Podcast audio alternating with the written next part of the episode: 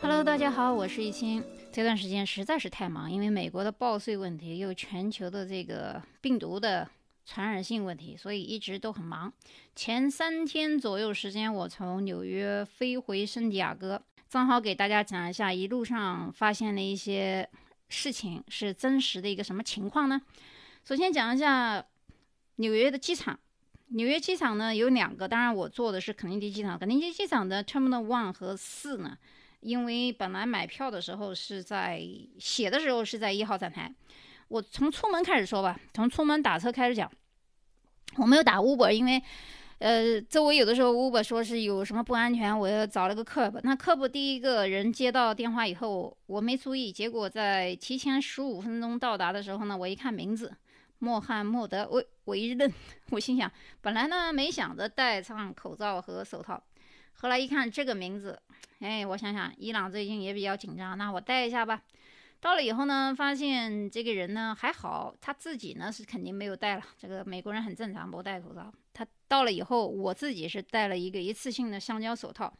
开门以后，我就带了一个行李，因为美国国内飞机是这样啊，如果你是。国内航线不是国际航班，国际航班是两个 checkingbags free。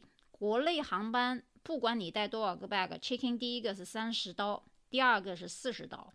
我呢没想带东西回，其实是两个空箱子，我就把一个小一点的箱子呢放到大的空箱子里面。原因是我本来是想从加州再回来的时候带点东西，结果发现最近的。上涨率比较高，有可能还不一定要回来，所以也没管那么多事儿。那再继续讲刚才在这个路上的问题，在路上的时候呢，这个人呢不停的在打电话，他头上会戴个帽子，那三个字我就不用讲了，大家大家都知道是什么主意，有一点点小紧张，但也还好，原因是美国的这个黄车小黄车啊，或者说是其他车，它前面和后面有一个整箱的 block，就是。呃，司机在前面，你后面的人跟他几乎是接触不到，只有一个很小很小的窗口，呃，可能是传话用的，或者旁边有那个刷卡机，当然后面有电视，所以就是整个的空间虽然说不大，但是它前后是隔开的。我呢是第一次戴口罩，哟，我的妈呀，我觉得好闷。那天呢也不知道咋回事，纽约应该本来很冷，冬天，最近这段时间。我感觉很热，也不知道是空调开多了。它这个小黄车里面应该也有空调。我一路上我觉得我没被病毒感染死，我先被闷死。好几次我都想用手去摸这个口罩。后来呢，其实我想到前段时间我们 UCSD 的那个博士讲了一段话：为什么美国人有的时候他不戴口罩呢？就是因为戴口罩的人其实很多没有专业医疗的知识的人。啊我们讲的是专业医护人员，他们会时不时的用这个手。就是，即使你戴了手手套，你比如说你摸了这个车门啦、门把手或者什么乱七八糟的地方，你会不自觉的去摸眼睛、摸嘴巴、摸是摸这个脸部的一些部位。所以，即使有的人他不戴口罩，反而他不会摸，因为你要去摸嘛，你手会不自然的摸。因为每个人其实每天会摸脸、手，大概有九十多次，你只是不知道而已。如果没有这个习惯的话还好，有这个习惯的人或者说不自觉的。不知不觉，他也不是自觉不自觉，他是不知不觉就会去摸脸、摸手、摸耳朵、摸鼻子。这些摸的动作其实戴口罩更不好。为什么？你要把口罩拿下来吧。你把口罩拿下来，你这个手上摸的东西摸到，或者说你口罩拿下来的时候，你放的地方你又不注意，或者说有人说我只是把耳朵的一边放下来，那现在那个 N95 有的是从头上套的。他闷着气的，我那天看见有一个黑人在那边做装卸的时候，他也带了一个，他带了带哪去了？带脑门上去了。我估计他是被闷的。我当时就笑。到了机场以后，我看耶，我勒个去，一个人没有带的。结果呢，看到有两个欧洲过来的人倒是带了，带的还都是 N95。我当时心里笑一下，然后都疫情比较严重，所以他们自己比较懂这个，本地人、当地人都几乎没有带的。我没管他，反正我我也没完完全戴，因为我觉得在这个空气流动的情况下呢，人跟人之间距离有一段，因为美国人他不会跟你走很近，所以倒没有必要，我就没戴。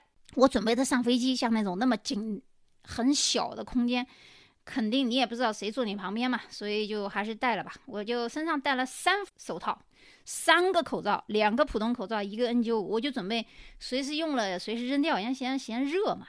那我就带着了，结果呢，到 Terminal 一的时候，因为我去的比较早，因为我不知道这个现在的外面这个什么情况，很少时间也出去，因为我们一般在纽约啊，在曼哈顿的人啊，他很少出门去买东西，一般都是外卖或者是在网上购物，连买东西买家具都是啊，马上或者是其他什么 Flash Go Go，也没有人去接，所以东西和所有的物品物资呢，全部是放到大楼的前台或者门卫那儿，然后呢，或者有一些你确认他东西比较。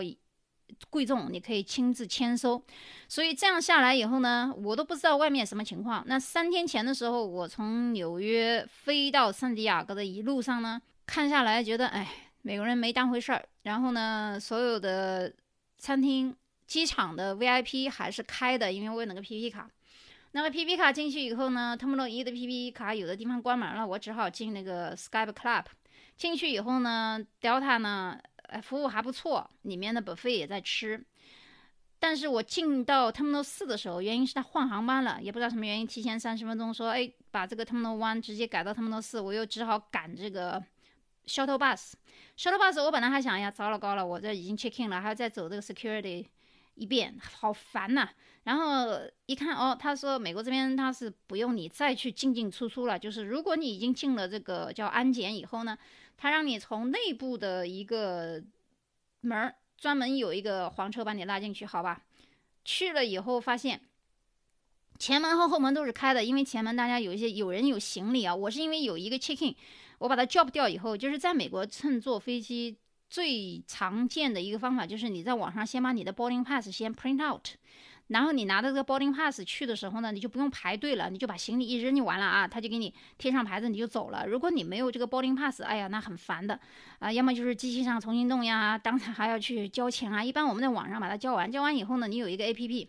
不管你是哪家航空公司，Delta 也好，其他也好，什么 AA 也好，还是其他什么，你都会看到一个实时的动态。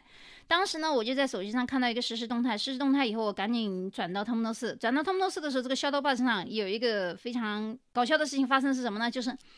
跟我刚才那个穆罕默德差不多，进来的上来的是一个女的。刚开始呢，所有的人都很正常啊，因为大家都没有戴口罩，每个人就一个行李。我呢，为了避免跟人接触太靠近，我是走后门上去的。按照道理从前门上，我走后门上去呢，也不是因为我我想从后门上，是因为我看到一个就是民航的航空人员，他手上拿了个咖啡。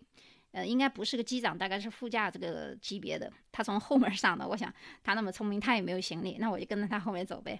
那上去以后呢，后座上几乎是没什么人，他坐在我对面的第一排，我呢坐在我这边的第二排。好吧，最后快开车了，突然上来一个全副武装、只露一双眼睛的女的，然后她还戴了个口罩。这时候我就发现，本来这个比较拥挤的。小头巴士上，所有的人都开始行注目礼，都往后退了两步。我心想，千万别坐我旁边，千万别坐我旁边。结果，嘣噔，他过来，刚想坐我旁边，我跳起来就往后排又靠了两个。我当时就觉得很搞笑。呃，只是我其实也没有说特地要要去刻意防范他，我只是觉得，哇塞，万一是个伊朗过来的怎么办？所以呢，我我我当时就跳起来往后又挪了两步。好吧，好吧，屏住呼吸，终于下车了。下车以后。我到了特蒙诺斯，因为特蒙诺斯也不知道为什么特别大。我问了一下，因为是八号航站楼才是国际楼，四号也不算是国际航站楼，就是航班多一点。哎呦我的天，从三十七号到 VIP 室走了将近二十五分钟。我后来问这个车子没有人送的吗？然后我就以后我就记住，就是特蒙诺斯呢是特别特别大的。如果你没有必要，其实没有去必要去那个落脚就是 VIP。那我去了以后呢，为什么我要去呢？因为我要给大家报道一些真实的事件，所以我要去体验一下。我体验完以后发现这个。四号楼的防范比较严，为什么呢？就是我发现，哎，从进门的那一瞬间，四号楼的接待的航班的人员，就是在 VIP 室门口，他们是戴口罩的，虽然没有戴手套，但是服务生就是服务给你 service 那个服务的端茶倒水的人，他是戴口罩的。另外，他没有让一号楼那样让你自己去拿 buffet，而是跟你说，比如你要 order 什么东西，你就去。告诉他，他帮你拿。哎，我觉得这个倒是挺好的。接下来呢，到了飞机上，飞机上以后一看，哟，这么大个航空，前舱、主舱、后舱，每一个座位大概我不知道后面啊，因为我坐在那个 Comfortable Plus，就是比那个 Business。后面大概两三排这个样子，就是比普通座要贵。你刚开始的时候买的时候可以 check in，也可以快一点，也可以上这个，就是除了那个 first class，你就直接上了 comfortable plus 这个东西，中文我不知道怎么翻译啊，因为中国没有这个没有这个级别，中国就是头等舱商务舱、经济舱。这个老美他他他都什么 man cabin 啊，或者什么 comfortable plus 啊，什么 first class 这种说法，他没有什么中国那个对应的说法，所以你记住这个单词就好了。然后后来呢，上去以后发现，哎，我运气挺好的，我走到两边都没有人，哎呀，我当时舒了一口气。但是斜对面有一个墨西哥人，不停的在打喷嚏，我也不知道叫干咳还是干嘛，我当时就特别无闲。本来我是不想戴口罩的，因为他在那他打了一个。喷嚏或者说是在不停的擤鼻涕，我赶紧把口罩戴上。戴上口罩过了大概快一小时吧，哎呀无聊啊，那看电视看电影嘛。因为从纽约飞到圣地亚哥要六个小时，加上时差三个小时，一天就没了。早上到晚上，当然回来的时候是时差是减掉三小时，所以虽然我在天上飞了三小时，到那儿的时候。反而是下午晚上八点多，我是四点多飞机开始的。按照道理讲，应该是如果我反过来飞的话，如果我从圣地亚哥飞纽约的话，那肯定到凌晨十二点才能到家。由于我是倒过来飞的，所以它的时差减去三小时后到家应该是在八点钟左右。那在飞机上呢，哎，就两个人带，除了我一个，还有一个应该是个美国人，但是他们呢坐在距离我前面两排的地方，其他人都没有带。不过我也没管他们，为什么原因呢？因为这个我还是知道一点常识的。这个东西你如果不用用手去摸你的嘴巴，就你没有吃进去，你有没有呼吸进去的话，其实跟你是没啥关系的。而且我看过一个调查报表，就是说这个病毒在橡胶手套、在金属、在塑料、在不同的材质上停留时间是不一样的。比如说橡胶手套。和泡沫这种东西，上面是有的是十二小时、四小时、六小时，一直到四十八小时，包括金属，一共要包括将近有一周的时间。所以我们在为什么要用橡胶手套而不是塑料手套是有原因的。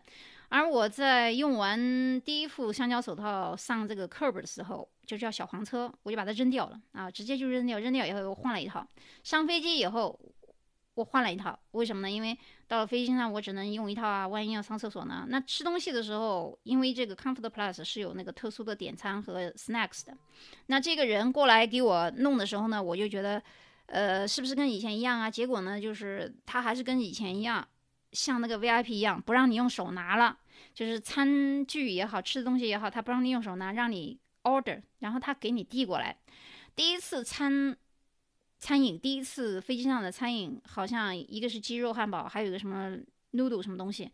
我想了一下，只要是不拿口罩、不吃东西就好，所以我就没吃。为什么呢？这就是我为什么在上飞机之前先吃饱了，因为六个小时你肯定会饿。我呢，刚开始的时候呢，我不管了，我一看看看电影，看了两个电影，然后看的什么电影我都忘了都快。然后看了个动画片，关掉了，好像是叫 Frozen Lady 吧，好像是这个动画片，我看了两个。一下就过去三四个小时，中途的时候我没吃东西，我就是坚持不吃东西、不碰手，我也不喝水。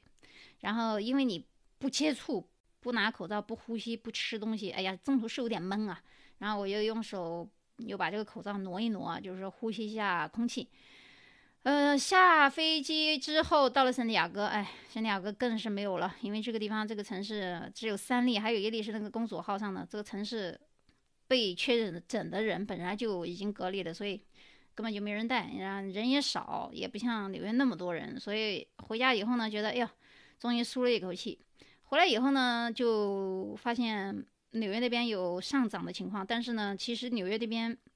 大家要注意下载一些实时的软件，你要去检查，就是纽约州和纽约区和纽约曼哈顿这是三个概念。纽约州有很多地方，其实我们每天有时候会看那个实时的报道，实时报道上说几百例、几十例这样涨，你得看一下它距离有多远，就是它那个距离，包括它确诊的人口。前段时间我们回来之前，我们开玩笑说有一个呃聚喜，就是那个犹太的。呃，应该是叫律师吧，他他是我们叫他毒瘤律师，他把自己的老婆、孩子两个孩子传染以后，两个孩子学校停课了。东西两部的大学呢，采取的方式是网络教学，就是不是 face to face，就是用那个软件，比如说让我们用的比较多的这种这个东西呢，经常就开那个视频会议。现在还没有开学，因为现在是 spring break，估计大概小四月到五月可能有个小高峰，到了六月份天气转暖以后。五六月份可能会好一些，七八月份可能会慢慢渐缓。那么现在目前的情况呢，就是有一个好消息，就是除了免费医疗之外呢，红蓝白卡全部都是免费治疗之后呢，现在有很多机器人已经在检测，包括那个汽车在那个沃尔玛大门口停着，你过沃尔玛的时候呢都不用下车，哎，过一下就知道你有没有这个情况。有人说回国，回国的话，学生签证是这样啊，学生签证如果你的考勤率一个学期低于百分之多少以后，应该是不能恢复这个 F 呃这个叫 F1 签证的。然后如果你回去以后啊，如果我们预测，如果你秋季来上学，比如说七八月份来上学的话。我估计那个时候可能美国还会封锁国际航线的一些禁止令，你不一定能回来啊，除非你是美籍。另外一个情况就是你回中国以后，首先第一步你要会被隔离十四天，然后接下来的是你要看那边每个城市每个省不一样啊，你要去看你是什么地方去。另外就是如果你从现在呢，就是有一些中小学生家长和留学生的家长比较担心孩子的问题，目前的情况是。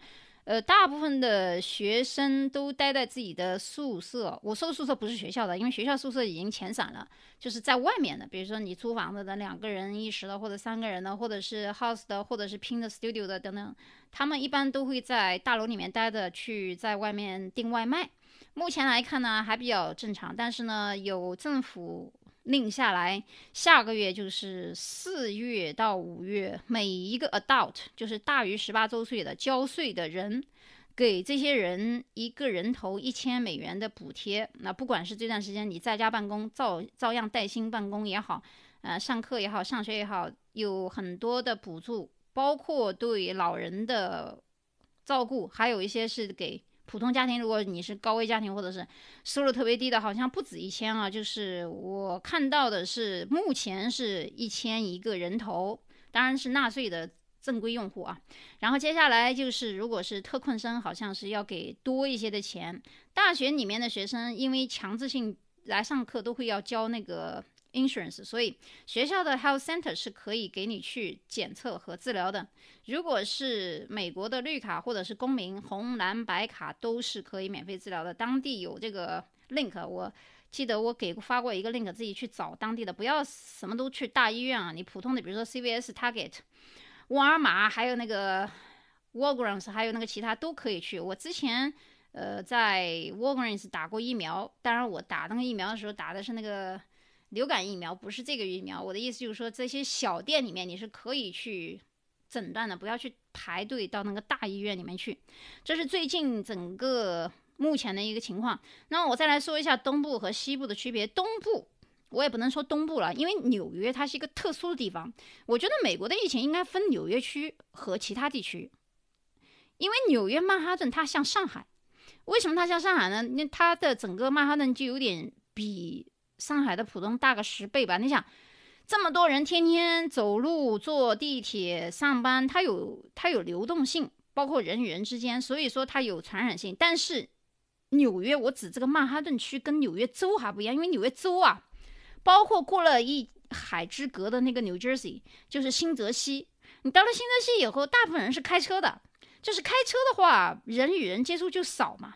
但是在你曼哈顿，你开车因为不方便停车，所以大家有时候会步行，或者是坐地铁，或者是其他交通工具，这就有人与人接触的这个近距离的可能性。所以纽约它是一个特殊的地区，要特殊的分析。那我们再谈，有人说那西雅图呢？西雅图其实和纽约有一个共性，就是它都在北部，北部是一个寒冷地区。我们都知道这个病毒怕热，你看北部的两个比较大一点的城市。都有这个比较严重的灾情，就是因为一个是冷，第二个它有密集性。然后你看旧金山比西雅图稍微往南一点点，它就好一点。其实旧金山人也挺多。那接下来你再看加州，再到洛杉矶，那洛杉矶又比这个旧金山要好一些。那再到圣地亚哥，到我这就没了。所以就是你从北到南，你慢慢慢慢看演演变下来，整个的除了东部纽约地区，包括加州北部和。华盛顿州的北部就是西雅图那块，西雅图我再讲一下，西雅图有一个海鲜市场，跟那个武汉的那个什么什么市场有一拼啊。因为那个西雅图市场虽然说没那么糟糕，没那么脏，但是它那个地方人流量非常大，卖的都是生鲜海货，什么农贸市场，这这个东西我也就在西雅图有那么大这么规模的有农贸市场啊，在其他地方你是看不见的。就是在加州吧，你说这种农贸市场。没有那么大，顶多就是人家当地人种个什么 avocado 啊，或者什么农产品的水果小水果铺，没有像那么大规模的这么一个。呃，水产市场，所以西雅图那个地方除了水产市场之外，那边还有一个旅游区，就是那个橡皮糖、口香糖贴的满墙都是，啊，脏兮兮的。政府已已经铲过一次了，就是把那个嫌那个脏弄掉，再后来又弄一次。所以这个城市呢，以前很多人觉得到美国来，哎，一定要去纽约、西雅图、旧金山、洛杉矶。其实这些地区呢。人太多，一个，第二个华人也多，有一些东西呢，你看，我看老美挺镇静的，但是我们华人都很紧张，就是在遇到任何事情的时候，我觉得很多人还没有紧张的，先被华人的这个气氛给搞紧张起来了。好，大家先去讲抢购，那大家都去抢购的时候，其他当地人他也会去抢购，就跟那个黑色星期五一样，你也知道黑色星期五是什么样的一个人群去抢购。我是没事，去黑色星期五我连去都不去。我从是，我从纽约回圣地亚哥已经有四天了，四天，今天第五天，我昨天第一天到 Costco 去看，哟。东西挺多，啥也没有。我要准备去拍哄抢照片，结果一个照片都没拍到。人们很淡定，我也发到我那个群里面去了，大家都看到。就是每一个地区它是不一样的，你不能把一个地区的混乱或者一个地区的抢购说成是整个美国都是这样。其实我相信，除了刚才我们说那个西雅图、纽约，还有那个，还有一些其他州的那些穷地方，剩下的地方很正常，因为。你比如说，为什么要把纽约撇出去呢？因为纽约它跟其他地方不一样，它是一个聚集地。你可以想象成是唯一一个像中国上海的地方，剩下的美国地区它都不像中国。为什么不像中国呢？因为美国很大呀，这么大一个地方，很多加州的人他都开车，那其他州也开车，德州也开车，其他的什么中部地区他也开车，人很少，都分散的很很大，每个人一个独栋 house。你说开车出去一下回来，他自己在自己家停下来。他跟人又不接触，他跟人没有接触的这个可能性，他怎么可能被传染呢？所以说，在其他的州，中部、南部啊一些地区，哪怕他穷，他也不会被传染，因为他跟人不接触啊。所以这个国情跟其他地方是不一样的。我这前几天我就不相信了，我心想，加州这么多赌场，那赌场应该爆发才对啊！赌场天天人碰人挤碰人的，又是什么抽烟的一大堆，诶，结果我前两天去赌场，前天我有去，我每天去两次也没事儿，为什么原因呢？赌场有个规定，看到我很搞笑。为什么？好，我们先说机器吧。机器机器旁边每本来比如说四个机器或八个机器连在一块，是不是？好，它全关掉了，只开两个，就八个机器只开两个，每个机器之间每隔将近四米。上面机器写着，请保持 social distance，就是社交距离。这个词我觉得挺好。他在美国呢，本来美国人呢他就不大喜欢跟人靠在一块，都是给大家有一个空间感。这个赌场率先。出来这么一个具有法律规定的这个明文规定，就是说必须保持 social distance 四六个 feet 之外，将近就一米两米两米左右了啊。这个距离是很重要的，因为我发现他们的确是严格执行的。你比如说买个东西啊，比如以前那个 gift shop 你随便换东西，好，你去买东西，那个营业员就会说，哎，please keep the social distance，哎，他就很警觉。然后这个本来我想，哎。那你说赌场没人没有那么多人玩，那个餐厅也开着，看餐厅不是也有人吃吗？我看了一下，哦，原来比如说一个厅有十八到三十二个桌子，现在还剩下六个了。哇塞，这个六个桌子距离好远呐！所以我后来就笑了一下。我们发现这个美国政府在执行呃整个国家机器任务的时候，非常的守法，就是不管是执行者。还是监督者，还是旅行者，他们履行的整个国家规定的一些细节非常好，包括社区的。以前在纽约，因为纽约社区，它不管是大学也好，还是住的 building 也好，都会在楼道里面贴每天消毒，包括门把手。嗯，学校呢也会发一些通知，告诉学生这个什么 library 关门啦，那个什么关门啦，到哪里去看。呃，包括银行啊，我最近看到很搞笑，他妈银行也发，我心想，银行有什么好发的，在网上发什么什么什么什么取款机 ATM，我也不到银行去，那银行有卖东西的也有，卖东西说等等等等等，卫生所也给你发，我心想人都不去，那发什么发呢？那些广广告，然后呢，但是你会发现，其实美国的每一个具体的措施在实施时候是很严谨的，所以呢，在这个情况下，前几天那个医疗航母也过来了。航母上一千多个船位，十艘船停在这个港湾上。政府的力度包括从税收调整啊，税收调整现在改到下两个月，拖延了，本来是四月份的，现在又改了两个月，大家可以慢一点去交税。第二个，医疗的补助，医疗的免费给这个补贴，从下个月开始先发两个月。呃，每个人可以拿到是 check 啊，然后你自己去到银行怎么换，怎么乱七八糟的。接下来的事情就是整个社区 open，包括 CVS，包括沃尔玛，包括其他地区的免费治疗和诊断，呃，整个力度还是不错的。所以加州人是没有那种感觉的。纽约呢可能会有一些紧张，其他地区其实就是纽约跟那个西雅图稍微紧张一点。旧金山是第三啦。旧金山是第三，旧金山先把城市应该是 shut down 了，就是不让有进出的这个。洛杉矶还好一点，再到我家就没事儿。那中午的中中部的那些地区根本就没什么事儿，南部也是，基本上就几个几个。所以你可以看出来，主要就是交通越发达的地方，就是它有这个 traffics 嘛，所以不管是人跟人碰，它就有可能有传染性。所以这几个地区要注意一下，其他地区还好。呃，所以你们在听到这些消息以后呢？具体去找学生家长、学生留学生家长呢，注意一下孩子上的高中是在什么地方，就是你要让他去看周围的区，距离你有多远有一例，那不要去那个地方啊。然后你的孩子如果想休学的话，那你要去考虑一下现在这个房租问题，因为美国的房租，据我所知，纽约一般是一年一千，这个一年一千，如果你 broke 掉这个 rule 的话，可能会有一个。Bad credit，然后你再去租房可能就租不到。当然有的合租的没事，或者是转租的都没事啊。你可以权衡一下利弊。所以这是我今天要给大家讲的所有的一个正常的报道。好，我今天的节目呢就到这里，我们下期再见。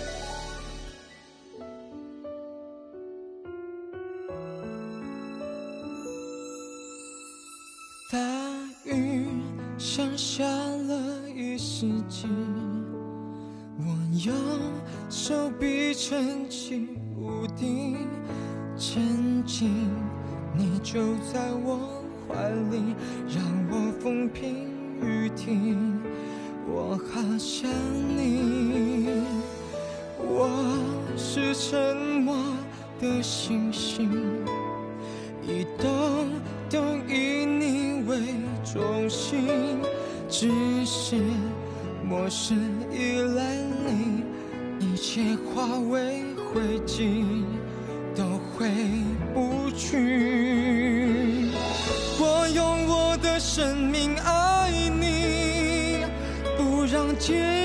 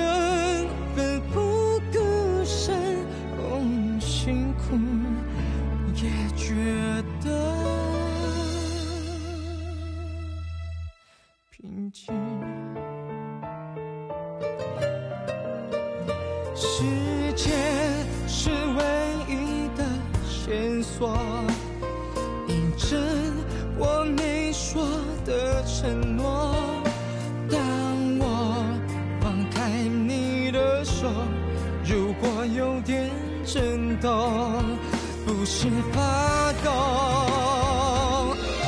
我用我的生命爱你，不让尖锐的世界伤害你，不懂花言巧语的人。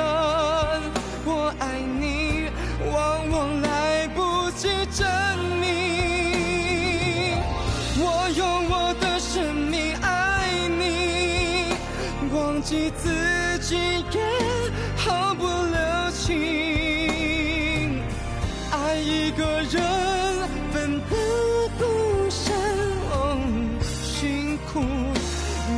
觉得平静。穿过巨大的伤口，我找到当时的温柔，有始有终，就算受过，我从不